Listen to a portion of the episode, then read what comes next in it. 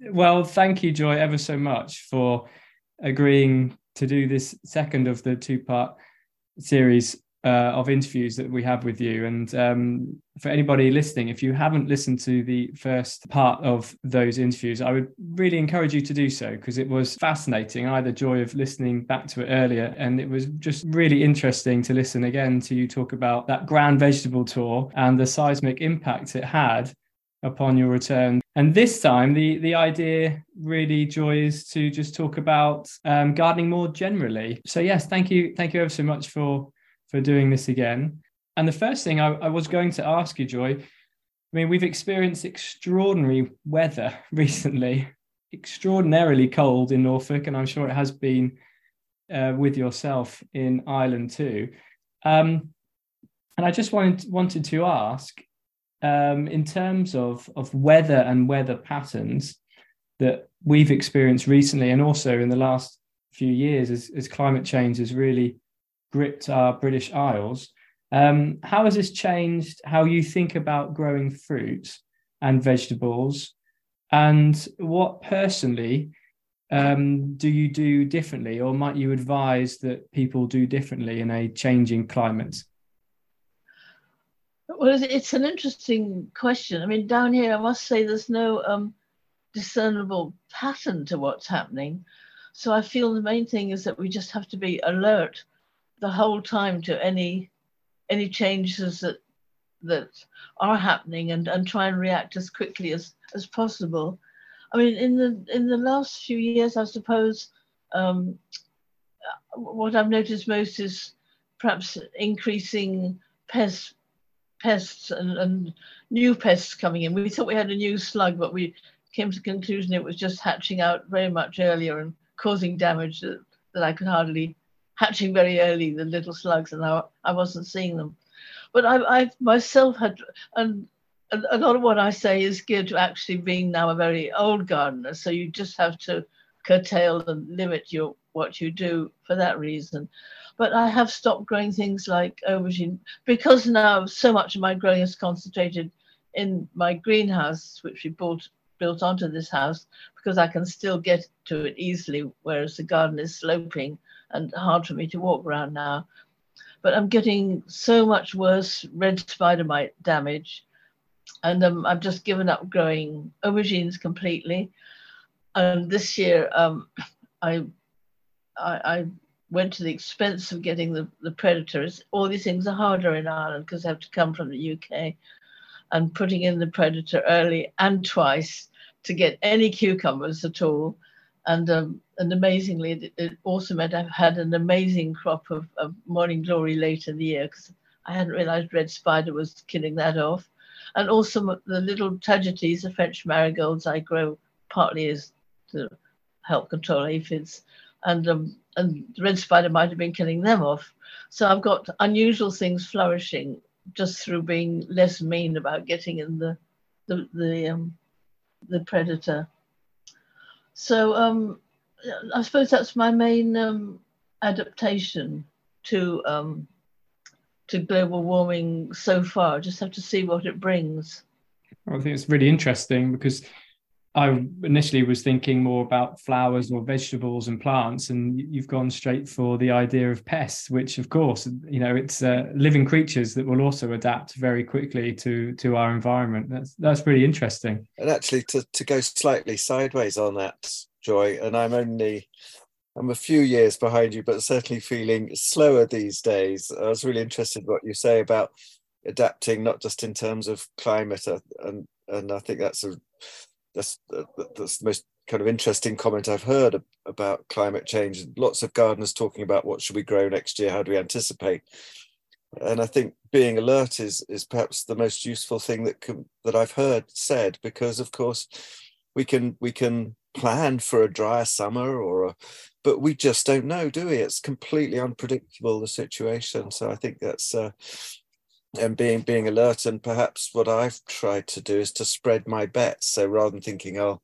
just do things which you know um, do well in dry conditions or don't need too much watering but also to to put in things which which um, can take a loss of rain and uh, and it, it kind of spreading my bets in that way. Yeah. Um, but I was also very interested in you touched on, uh, and I'm and I'm sympathetic to it, having a rather sore back after a lot of digging. The um, the adaptations that you make uh, to being an older gardener. I mean, not just in the planting, but uh, uh, are you finding that's more in in the greenhouse, for example? Oh, just everywhere. In fact, if if anyone didn't lose energy with age, I'd write a book on on old age gardening. Um, you just need. To, I mean, all around the garden, I've got posts which I call just joy posts because you need something to lean on.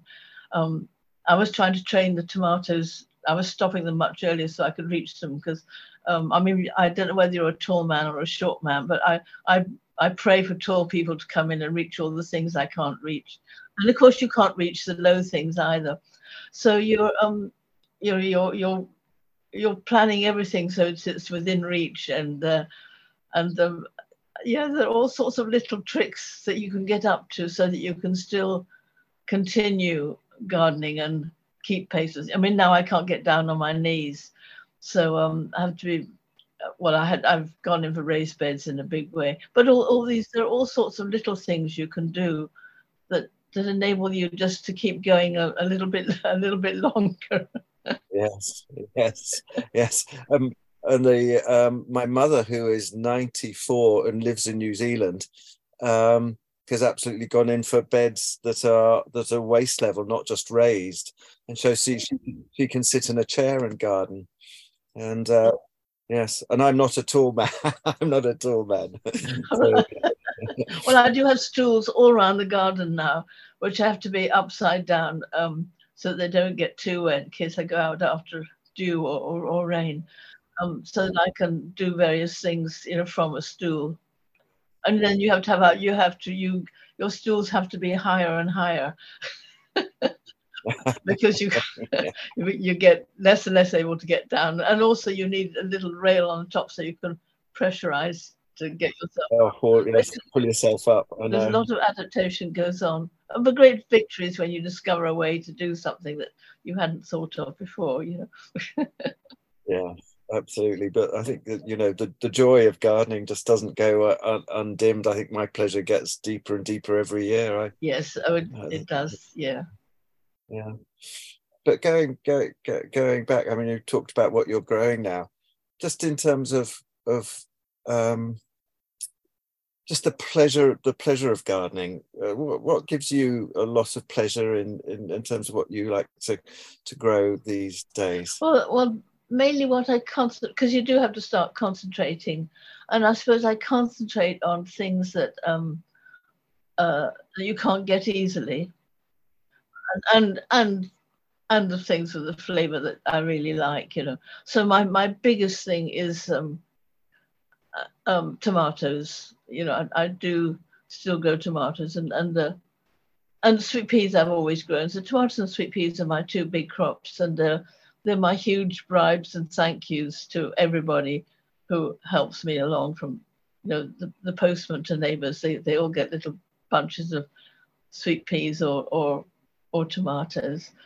Uh, it's it's lovely to be able to do that isn't it? I i grow a lot of surplus just because i i love giving it away and i love i love the pleasure it gives people. I love i always watch their faces and and and the smile is always just uh, fantastic when you the surprise. Yeah yeah. And it, it's fascinating to hear you say that joy because um, i've been reading uh, your your fantastic book just vegetating and I and I particularly enjoyed the chapter, uh, the section on tomatoes, where you talk about how you were going to try and limit it, and and be very thorough in your testing of what was going to do well, and you ended up, I think, growing nineteen different yeah, varieties. well, now because I, I've only got space for twelve plants, and so I'm trying to boil it down to I think I had seven varieties last year, which which causes problems in itself because I do like to have at least two of each.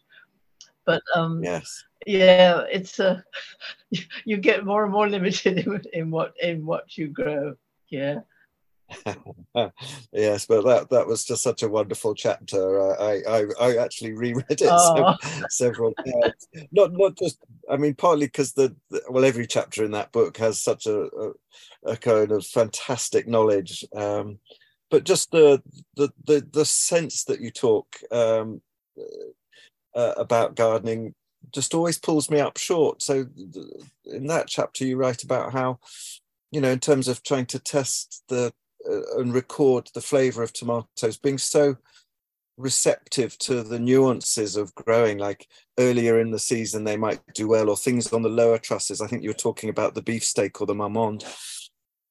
And later in the, the season the flavors falling off. So just a really interesting reminder that you can't think right well i'll grow I'll grow these for flavour because it's so much more nuanced well, than it, that. It is, and what I've just only realised recently is that I did have COVID, not at all seriously, but I realised just from remarks from friends and, and so on that in fact I've, I have lost quite a lot of sense of taste with that. I mean, I know, I know it goes. We mustn't mention old age too often, but but but losing that uh, sense of taste does, I think, go with it a bit.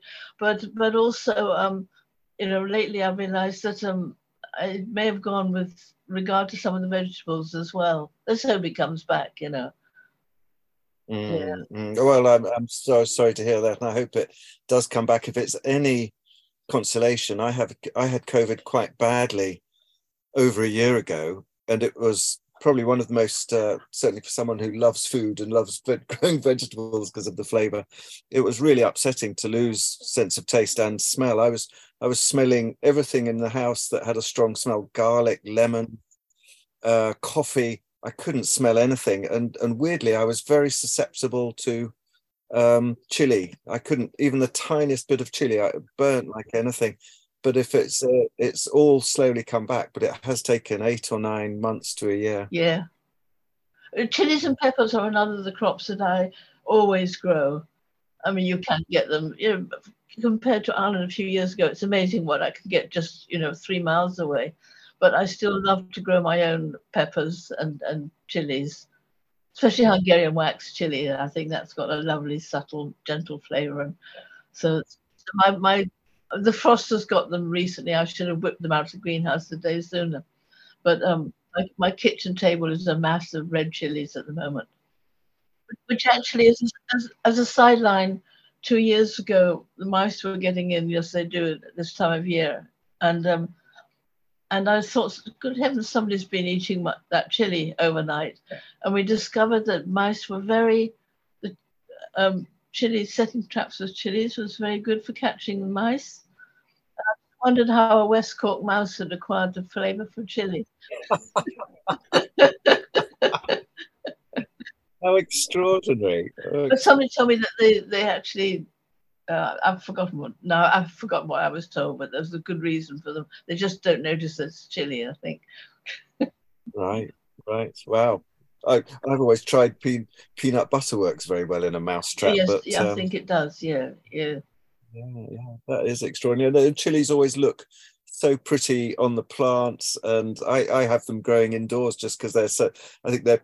I'd rather look at a, a chili plant with, with with chilies on than a than um I don't know a pot pot plant. They always look so sterile by comparison. Yeah, no, they're they're lovely. Yeah. And Joy, when you're planting the chilies and the tomatoes and the sweet peas, do you plant them directly or do you plant them in modules? And then more widely, would you advise people planting directly or, or in modules? Well, I tend to use um, I use modules more and more. Um, I think partly, apart from growing cut and come again seedling crops, um, partly because they're um, I just find there are so many things in the soil that you sow things direct. I suppose, especially here where it's fairly warm, again and again, seedlings don't appear. Now, whether it's slugs or, or whether it's other soil creatures, or whether it's particularly here where we get a lot of um, very drying winds and very heavy rain, whether it's just the soil surface. so the, the rate of loss is pretty high for growing things um, for sowing direct. Um, so I do I do do a lot of module sowing. Sweet peas, I I did my year's practical work before I went to college growing sweet peas, and um, uh, with a guy who grew uh, old Mr. Gower who grew sweet peas for Suttons back back then, and um, I've always grown sweet peas and always done them, sowing them in October or, or November. November. There's one of the few things coming up in my greenhouse now. And then in the old days, they put them in frames over the winter. But I, again, I found that was feeding mice over the winter. So I, I tend to either kind of harden them off by stroking them indoors or I put them in and out. Mind you, I put them in and out was when I was more agile. Now I can't walk. I need sticks to walk. I can't see myself carrying the sweet peas in and out. But um, I'll have to find a solution to that. But they're, they're one of the things I, I, I do always sow in modules and the tomatoes. They're the seed and the plant that keeps giving, aren't they? Sweet peas. They're just fantastic. And they're so universal. You can use them with children, yeah, and you can use them as climbers. You can uh, use them for its the, their scents. They're just absolutely fantastic. And, and I personally have have a great love for them because my granny like yourself, used to plant them in in in autumn in November, and I remember doing that with her. And she used to grow them up the side of her her garage. And every time you walk past, you get this this beautiful scent. But they are they are magnificent, aren't they? They're very easy to, easy to grow. Um, sometimes the simplest plants are, are the best ones. Do you have a particular variety which you uh, you, you recommend? Well, my um, my favorite, my favorite, I think my all-time favorite is that the original one, Cupani or know, the one that came from Sicily. And I've actually I've written into my will that if, if, there's anyone around who comes to my funeral, I want them all to be given a packet of, of seeds of the Matucana or, or Cupani. There's actually a modern one called Emilia Fox, which which is a, a very good look-alike and a very good grower. Um, it's quite hard to get the seeds over here at the moment, but it's um it's a lovely. I mean, they're the kind of purpley colours which I always like, but but, but a lovely scent. I think the Matucana is still the one, the original one that they use as the standard when they're comparing the scent of any sweet peas. But it's an old one and and and you know still quite a small flower, but it's I think that's my favourite. But I have I've got quite a few favourites. You could probably see Peter and I scribbling down these, these notes. we're, we're, a bit late to plant them in now, Peter, but we could put them in in spring, couldn't we? what I'll do is I'll, I'll get you to um, find some Emilia Fox for me in the UK and, and post it over just in a little a little brown envelope because it's um happily it's that's another, another question, but it's become so hard getting seed over here. Oh, it'd be a, be a, be a pleasure to do that for you, Joy. It really would be. And just just just following on from that Joy, in terms of uh, favorite sweet peas. I meant to ask you about the tomatoes just to, to backtrack a little bit. You know, what, what, what are your favorite tomatoes? What are you growing now? Or, or what do you like to grow? Well, basically, um, I would say my favorites from last year. I think of, of a modern tomato, I, I have to go for blight free ones, mm. um, ones with good resistance to blight. Um, it's impossible growing outdoors here. Yeah. Blight is a horrendous problem here. Um, of the of the modern ones, I think is I never know whether it's Mountain Magic or Magic Mountain, a little one. I think it's a very good one. All right. Um, I still grow. I my daughter sends me some of the French varieties, and I I find any of the Oxheart varieties. I mean, they're not very prolific, but they're um, they do have such a good range. I mean, they're very variable in what you get, but they also they're fleshy ones. I, I tend to like the fleshy tomatoes rather than the little round red ones. Um, the Ferline is another good performer. It was one of the first um, ones with good blight resistance and and a good flavor. And then some of the um, the old French marmons, um, not even so much the modern ones, but the older ones that are still kind of ridgy and ugly. Um, I think they're very good. And the other one I always grow is um, San Marzano. It's a very solid one. And I actually just bung them straight in the freezer. And um, it's the kind of Roma type, but, uh, but far and away the best in my experience anyway. So, so um, yeah. And, and the other favorite I I always try and grow my own is the, um, the sweet corn, just to grow the, um, uh, the, the super sweet varieties in my greenhouse and, and outside. Yes, yes. Well, it, it's so interesting to hear you talk about blight and blight resistant varieties. The uh, I was determined with a you know pride come, become comes before a fall, doesn't it? Because there there is blight on on our allotment plot, and a number of people have just given up growing tomatoes. And my neighbour always swears by Crimson Crush as a as a blight resistant variety, and I and I tasted them and I thought the flavour wasn't great, and I in the polytunnel I put in some climbing cherry vines, and they look they looked staggeringly beautiful. At um, one called Jen's cherry tangerine, and, and it looked so pretty. And they were right up to the plot, top of the polytunnel, and, and I did need a step ladder to get them. And they were, they were beautiful for about two weeks, and then they all got blight just like that. it was devastating. And then this year, I grew Crimson Crush and Primabella, and because of the summer we had, they were staggeringly good. So, like like you say, in in just vegetating, there are so many variables, but yeah, fascinating. Yeah, well, you mentioned sweet corn, Joy. Do you ever, or ever, have you ever practiced intercropping, and and would you advise that? Because that's something that Peter and I have spoken about before. Yes, the whole the whole spacing thing one sort of comes and goes in different ways and and the fellow who helps me in the garden i think he he thinks my intercropping is carried to a ludicrous degree but um I, I think with spacing, I've always just grown things as close as I possibly can. I, I, I mainly do, and you know, spacing can so affect size. You know, something like cauliflowers. If you want little mini cauliflowers, and so often, you know, a cauliflower is too big when you get it. But growing them closer, you can get just tinier ones, and you can control spacing of things like cabbages and stuff. You know, by how far apart you put them but mainly I'm intercropping now in, in my greenhouse because that's my my nearest and most convenient place. And I, I just actually wrote down my, I've got three raised, um, two raised beds in, in the greenhouse, and I try and um, alternate the tomato and related crops each year and give them fresh soil. But but one of my systems, when the tomatoes are ending, which is um, are still hanging on in there November, December. I interplant with um, broad beans.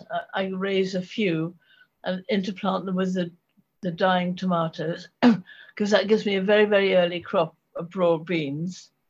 And then when the broad beans are, um, well, you know, they don't like it when it gets too hot. But at that point, I intercrop them in the greenhouse with sweet corn you know, all raised in modules and planted in between.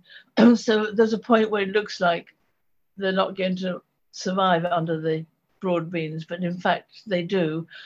so I get a lovely crop of indoor sweet corn. And then at the end of the year, sometimes if the sweet, when the sweet corn are dying, died off, then I plant maybe the oriental greens or little winter crops under them. So I've had a whole series of um, of intercropping, you know, that, that has worked out.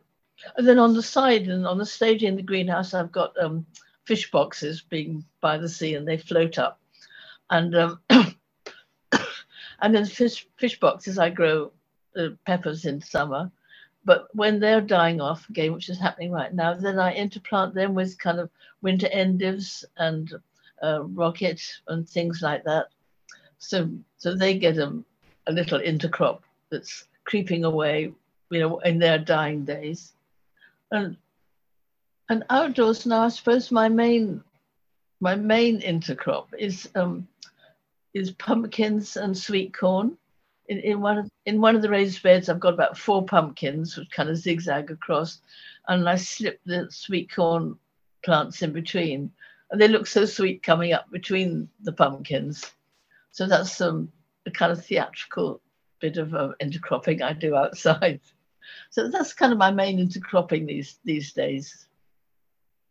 Yeah. So, uh, what would you say are the main advantages of intercropping? Well, just saving space, really. Yeah. Um, and you know, if you've only got a limited amount of ground, just getting the most out of the ground that you have, because that is one of my main um, uh, occupations really enabling people with small guns to get stuff. I'm not sure that any of these things like one deters the pest from another. I'm not sure many of them have stood the test of really being trialed out, you know, like growing onions between, I've forgotten what it was, to to deter things. I, I don't, it's mainly a space saving thing as far as I'm concerned. Sure. sure. And do you think it uh, also acts as, as in a way to suppress weeds? You've got a ground, bit of ground cover if it's well, pumpkins yes, or provided, and... Yeah, I mean, provided you've got crops that do suppress the weeds, because it's it's it's making sure that the weeds don't win. So you end up with nothing or just a muddle. It can it can lead to muddles but it can also be very satisfying you know when you when you see you know something coming along and something else is dying off. You know some things like lettuce you can plant close to sweet pea to peas and then the peas come down and and you've got space for the lettuces and some of the brassicas you can plant you know, between things like peas and beans, and uh, they can be, you know, going away in the early stages before they need space. I think I mentioned it on a previous episode or when talking to you, Peter. But in the summer, I went to France and visited a, an amazing allotment. And on first sight, it was exactly as you said, Joy, a muddle. I thought it was a complete mess. Um, and then on closer inspection, I realized there was loads of intercropping and there was a tremendous amount of, of mulching going on as well. And that is a nice segue into mulching, Joy, because I know that's something you're you're very passionate about. And Peter is incredibly keen to hear what you have to say on this because next year he is going to be Mr. Mulch, Mr. Multivator. well, well, mulching, I have to say, mulching is it, it, it has been one of my hobby horses forever. Um, and basically, it's there's all sorts of mulching, but it is covering the soil and it's essentially protecting the soil so that you the soil structure, which is the key to everything, is, is isn't damaged. And it, it does also um, for anybody who's new to gardening, mulching is really just covering the soil with with something else, either an organic substance, you know, like like manure or something, or something inorganic like even plastic mulches. So, so it primarily just protect the soil structure, but also to prevent weeds growing because they won't grow if in the dark, and if you make it darker, they they won't grow. Um, and also to preserve moisture, which in so many parts of the world is a key factor, or to preserve and create warmth, you know, early in the year. I mean, in the old days, I suppose outside we'd have um, I, I'd have sown in, in in spring. I would perhaps use a plastic mulch um, on the soil just to warm the soil up a little bit, little earlier than it would have been otherwise. Um, in summer, I'd have mulched to preserve the moisture and keep down weeds. And then in winter, ideally using an organic mulch, I'd have mulched again just to preserve the structure and stop all the nutrients being washed out in winter. Uh, I think one of the key things about mulching is almost kind of like a saying is it does maintain the status quo. So if you mulch, you should never mulch when the soil is miserable, you know, when it's really wet or really cold, because you're doing nobody any good. You just want to to catch it when there's nice moisture in it and and um, cover it then so you keep the moisture. Or when it's warm, cover it to so it remains nice and warm. Um, I suppose ourselves, we've always used um, used straw. I use straw an awful lot. Um, we've always lived in the country, so which means it's easy to get things like straw. Old straw is just wonderful. You know, I plead with everybody to give me the tail end of the haystacks it just rots down into a lovely organic mulch and encourages worms, which is another really good reason for mulching because even under what look like nasty inorganic mulches, mats and things, you find the worms multiply. They just love, I don't know what they love about it, but all mulching seems to encourage worms, earthworms, the good guys. Um, but we use straw and then um, here, here by the sea, of course, we have seaweed, which is um, just a wonderful mulch in so many ways. In fact, for, for my 80th birthday, I said to, people. I don't want any presents, just seaweed. And for ages, people were bringing me barrel loads of seaweed. It was absolutely wonderful. I had lush seaweed for it lasted several years, and and just occasionally I look out and somebody's brought me more bags of, of seaweed. Um, also, we used to use mushroom compost. We were near in Suffolk. We lived right beside what we call the mushroom factory, and the mushroom compost is sterile with little lumps of chalk in it, but it's a wonderful mulching material as well. So we so we use that. And and I remember when we first had a place, we used to collect, collect bracken, and just use use that as a mulch, you know, in in the autumn. But if you you know if you live in the city or somewhere where it's hard to get to get organic material, um, garden compost, of course, although you may have to pull out a few weed seeds, but you know, just even putting, you have enough garden compost. Of course, that's a lot of work. Um, lawn mowings, um, comfrey leaves, but with all these things, it's best to let them um, rot first. You know, if you put them on fresh, they go into a very solid, nasty layer, and it's it's ideally better permeable. So dry them off first. I, I mulch the greenhouse with comfrey leaves, which I dry off first and, and then mulch.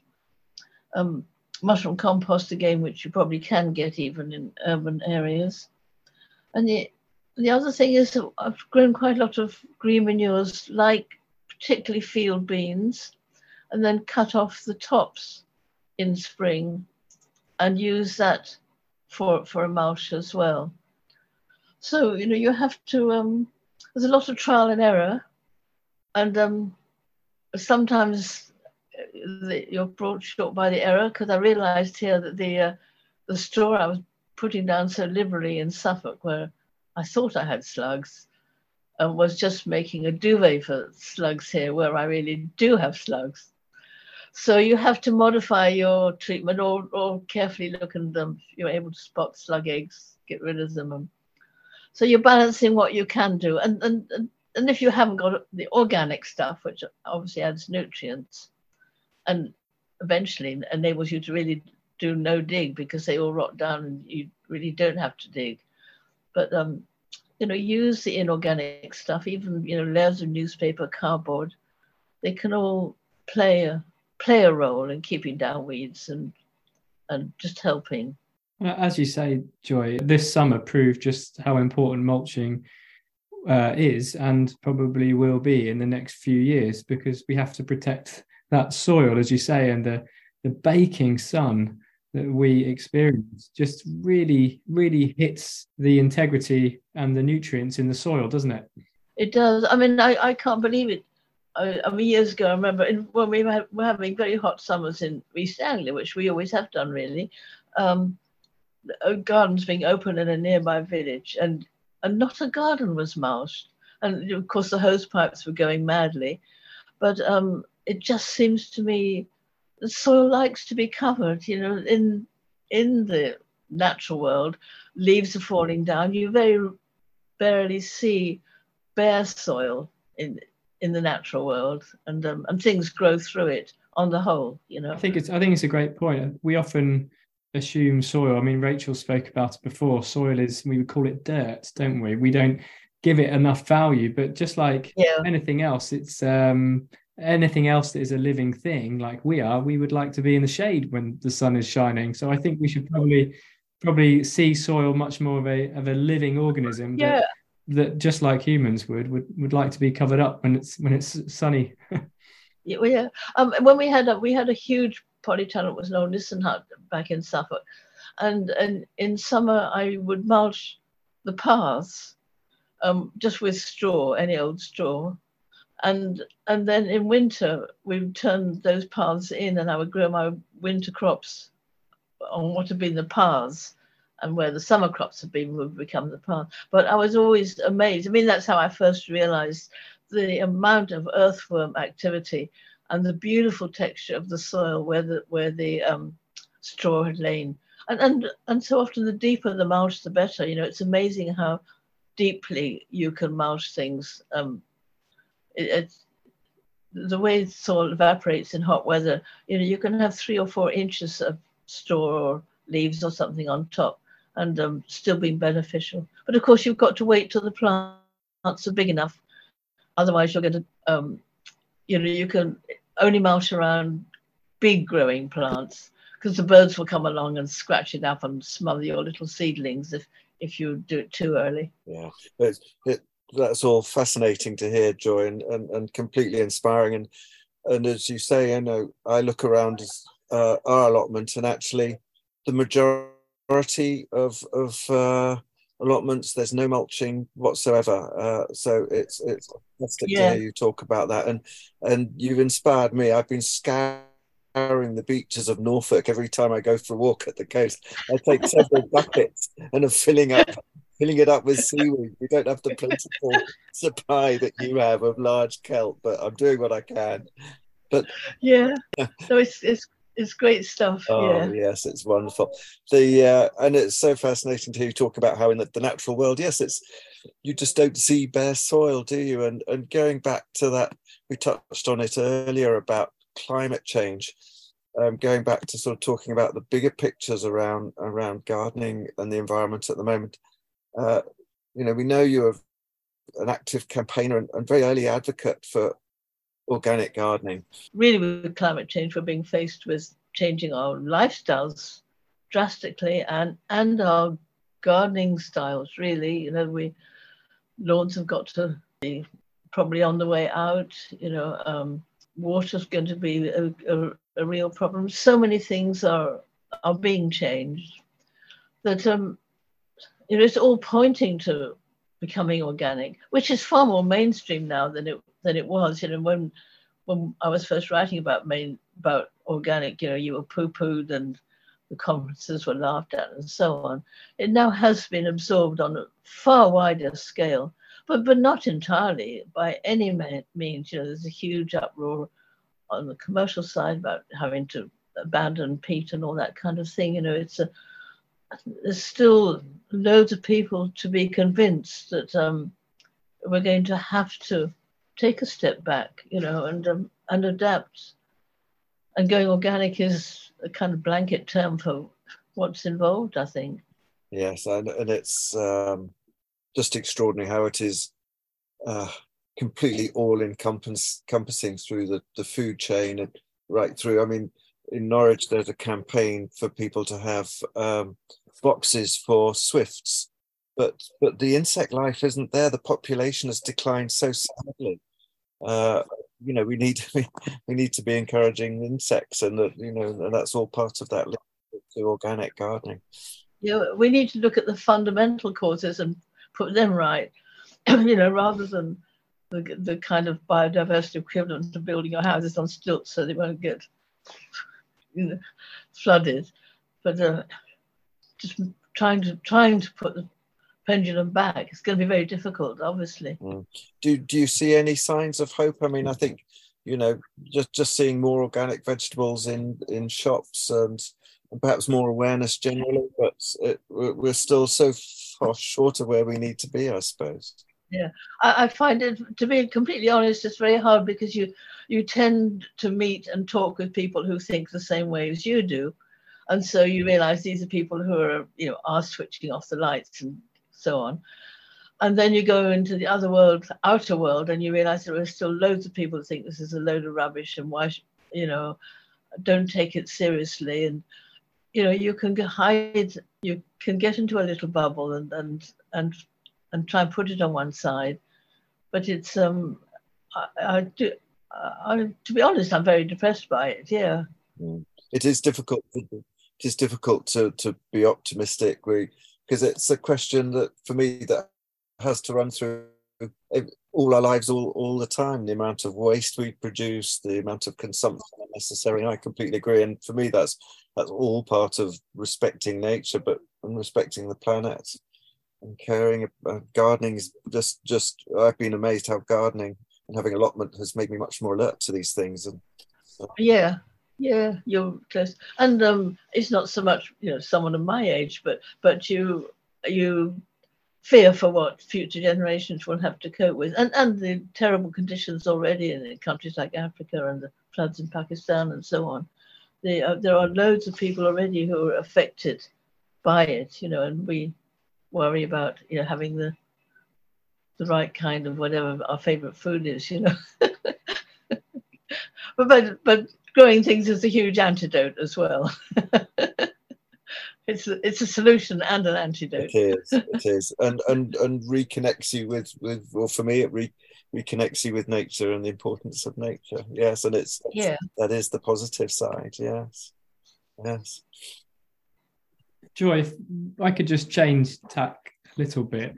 I was um, thinking the other day. In fact, I was reading the other day your Just Vegetating book, and it had the um, your top 10 gardening New Year's resolutions. And I think you wrote that in the 70s, and it was just fantastic. It, it was actually, um, Peter, Rachel, and I are, are going to record a podcast, hopefully, in the next couple of weeks, where we're going to discuss our own gardening New Year's resolutions. One of mine is is to save seeds. And I've never really done it, and lots of people I speak to say, "Oh, it's quite straightforward," um, but I don't know why. But I feel it's quite a daunting idea. Um, can you tell me that it's easy to do because it, it is could anyway save me and people listening quite a bit of money, couldn't it? Yeah. Well, I, I think again, it's a very it's a very complex um, question, and it depends what you're talking about. Um, I mean, over here in, in Ireland, since Brexit, it's become so many of the UK seed firms, which I've used all my life, are no longer sending here. It's become too complicated. So the incentive for saving our own seed has become become huge. You really need to get really good quality seed. There's such a difference between lousy seed and good seed. And for good seed, you you really need, when the seed is naturally maturing, a, a long period of lovely dry weather. And um, which is why so many of the UK seed firms started in Essex, because that's where in the old days, and I was talking about quite a long time ago, so many of the seeds um, were, were raised because it was the best bet for getting um, decent, decent seed. And in practice, even going back um, probably 100 years or so, a lot of our UK seed came from the continent. Places like Italy, um, Hungary have always been great areas where they had reliable summers and therefore seed could mature well. And somewhere like Ireland, our climate is the kiss of death for seed, really. There's continual dampness, the high humidity, things like my apples don't store anything like they ever did in Suffolk, that kind of thing. So you're really limited to what you can save well. And, and what we found on our travels were the kind of seeds that were being saved when we traveled on the continent were things that naturally the seed, you could have the seed bearing stage in spring. So it had a nice summer ahead of it to dry. You know, things like salad rocket could come through the winter, the cresses, winter endives. Those sort of things were relatively easy for peasants to save, and therefore they did. You know, the, um, the things that that had seed heads early in spring. um, what I what we did, what I've done myself is to try and save, to concentrate on um, either things that are very hard to get hold of, or things that I use loads of. Like salad rocket is a great example because um, I don't know if any English seedsmen are listening to seedsmen or seedswomen are listening to your podcast, Zoom, but um, the the amount of seed you get in the normal UK packet is tiddlywinks compared to what you would get in a big Italian packet because they know that people sow thickly cut and covered grain crops. And they give you a nice bulky seed packet. So for years I've been saving rocket seed because you know it, it runs to seed easily, it self seeds quite easily. But I would I would pull up a plant um, hang it against the greenhouse wall or house wall, and sometimes literally sow from it, just crumble the seed pods out of it into my drill or something, not even bother to put them in a packet because you know they they did they matured in summer and they were nice and dry and, and that was possible. Um, there are snags like you can't um, you know, if you, you can't say from hybrid varieties, F1 hybrids, because they won't come true. um, and you know, there's always a temptation for people to save from the plants that have run to seed quickly, because they think, oh, there's a seed, I'll take it. Those are the ones you don't want to save from, because you don't want things that run to seed quickly on the whole. You, you want things that where you can get the kind of nice, early, big, fat seeds. Like broad beans, it's quite easy to sa- save your own broad beans, and that's a good one to start with. Um, I hope it's still around. Sue, Sue Stickland, you know, who was the first um, head gardener at the organic gardening, uh, the Henry Doubleday one. Now she's written a book. I think it's called Backyard Seed Saving, and um, I think that's a really a really good guide to what's practical to try and do yourself. Because it's so disappointing if you save seed and then it doesn't germinate. I'll tell you what I have been saving this year. I've been trying a few more things, you know, partly because of Brexit. But one of them is the um, open pollinated peppers. They're actually quite an easy one to seed, to save your own. Tomatoes, if they're not hybrid, is not too difficult. Um, I've been saving the plant called February orchid. Its proper name is Orychophragmus, which is basically an ancient weed that flowers in February. And um, self seeds very easily. Uh, so that's another one. And I saved Texsel, Texsel greens, which is the kind of is an unusual one, but easy to save. But but on the whole, I grow them in the greenhouse for saving, so they don't, you know, they tend to be drier. And uh, uh, one of the problems is that um, if you're saving the seed, the plant is around for much longer because you've got to wait for it to mature you know, the peas and beans. Well, peas and beans on the whole are quite easy to save, but it means you've got to leave the plant to dry. And um, my husband used to get furious with me because I had plants of the February orchid all over the place, and um, you know he wanted them out of the way. But um, you just hang on and hang on until the pods are really crunchy and you know split open naturally and that's the point where you want to put them straight into a little paper bag and somewhere cool and dry Because that's that's another thing that seeds should be kept. Oh, thank you, Joy. I've written, written down the name of that book as well because um, always like a an excuse to buy a gardening book. That's brilliant. Thank you.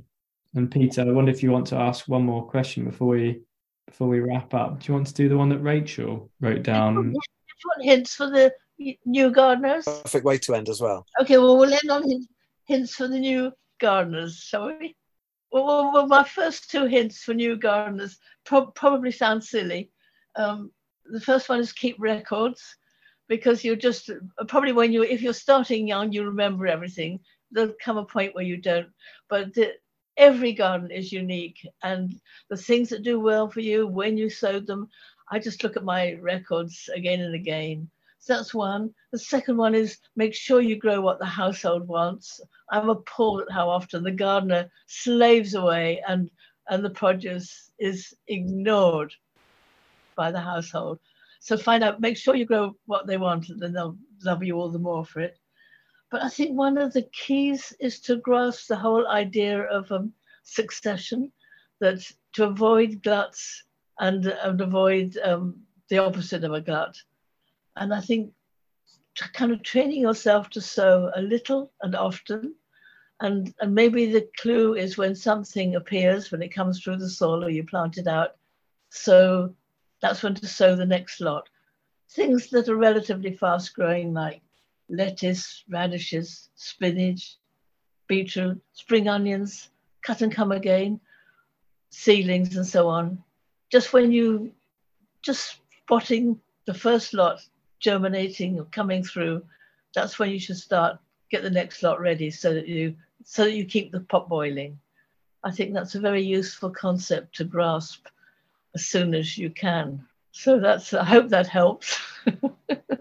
Oh, that's that's one wonderful, wonderful joy, and uh, you may be pleased to hear, Uh, because I keep records, but not very well. So I've just bought. If you can see this, this is a, a journal diary and I'm determined to keep very good records this year because when I do, they're invaluable. So thank you. That's one of my New Year's resolutions. And not to keep them on the computer because computer programs get obsolete. But but I I've, I've been tracing back my old photos. And that's what I meant to say. That a lot of my stuff is going to the Garden Museum archive. I said we meant to ask my favorite tool, which is this funny little hoe made out of an old saw, which I got in China years ago, and which was sent to the Garden Museum archive just two days ago.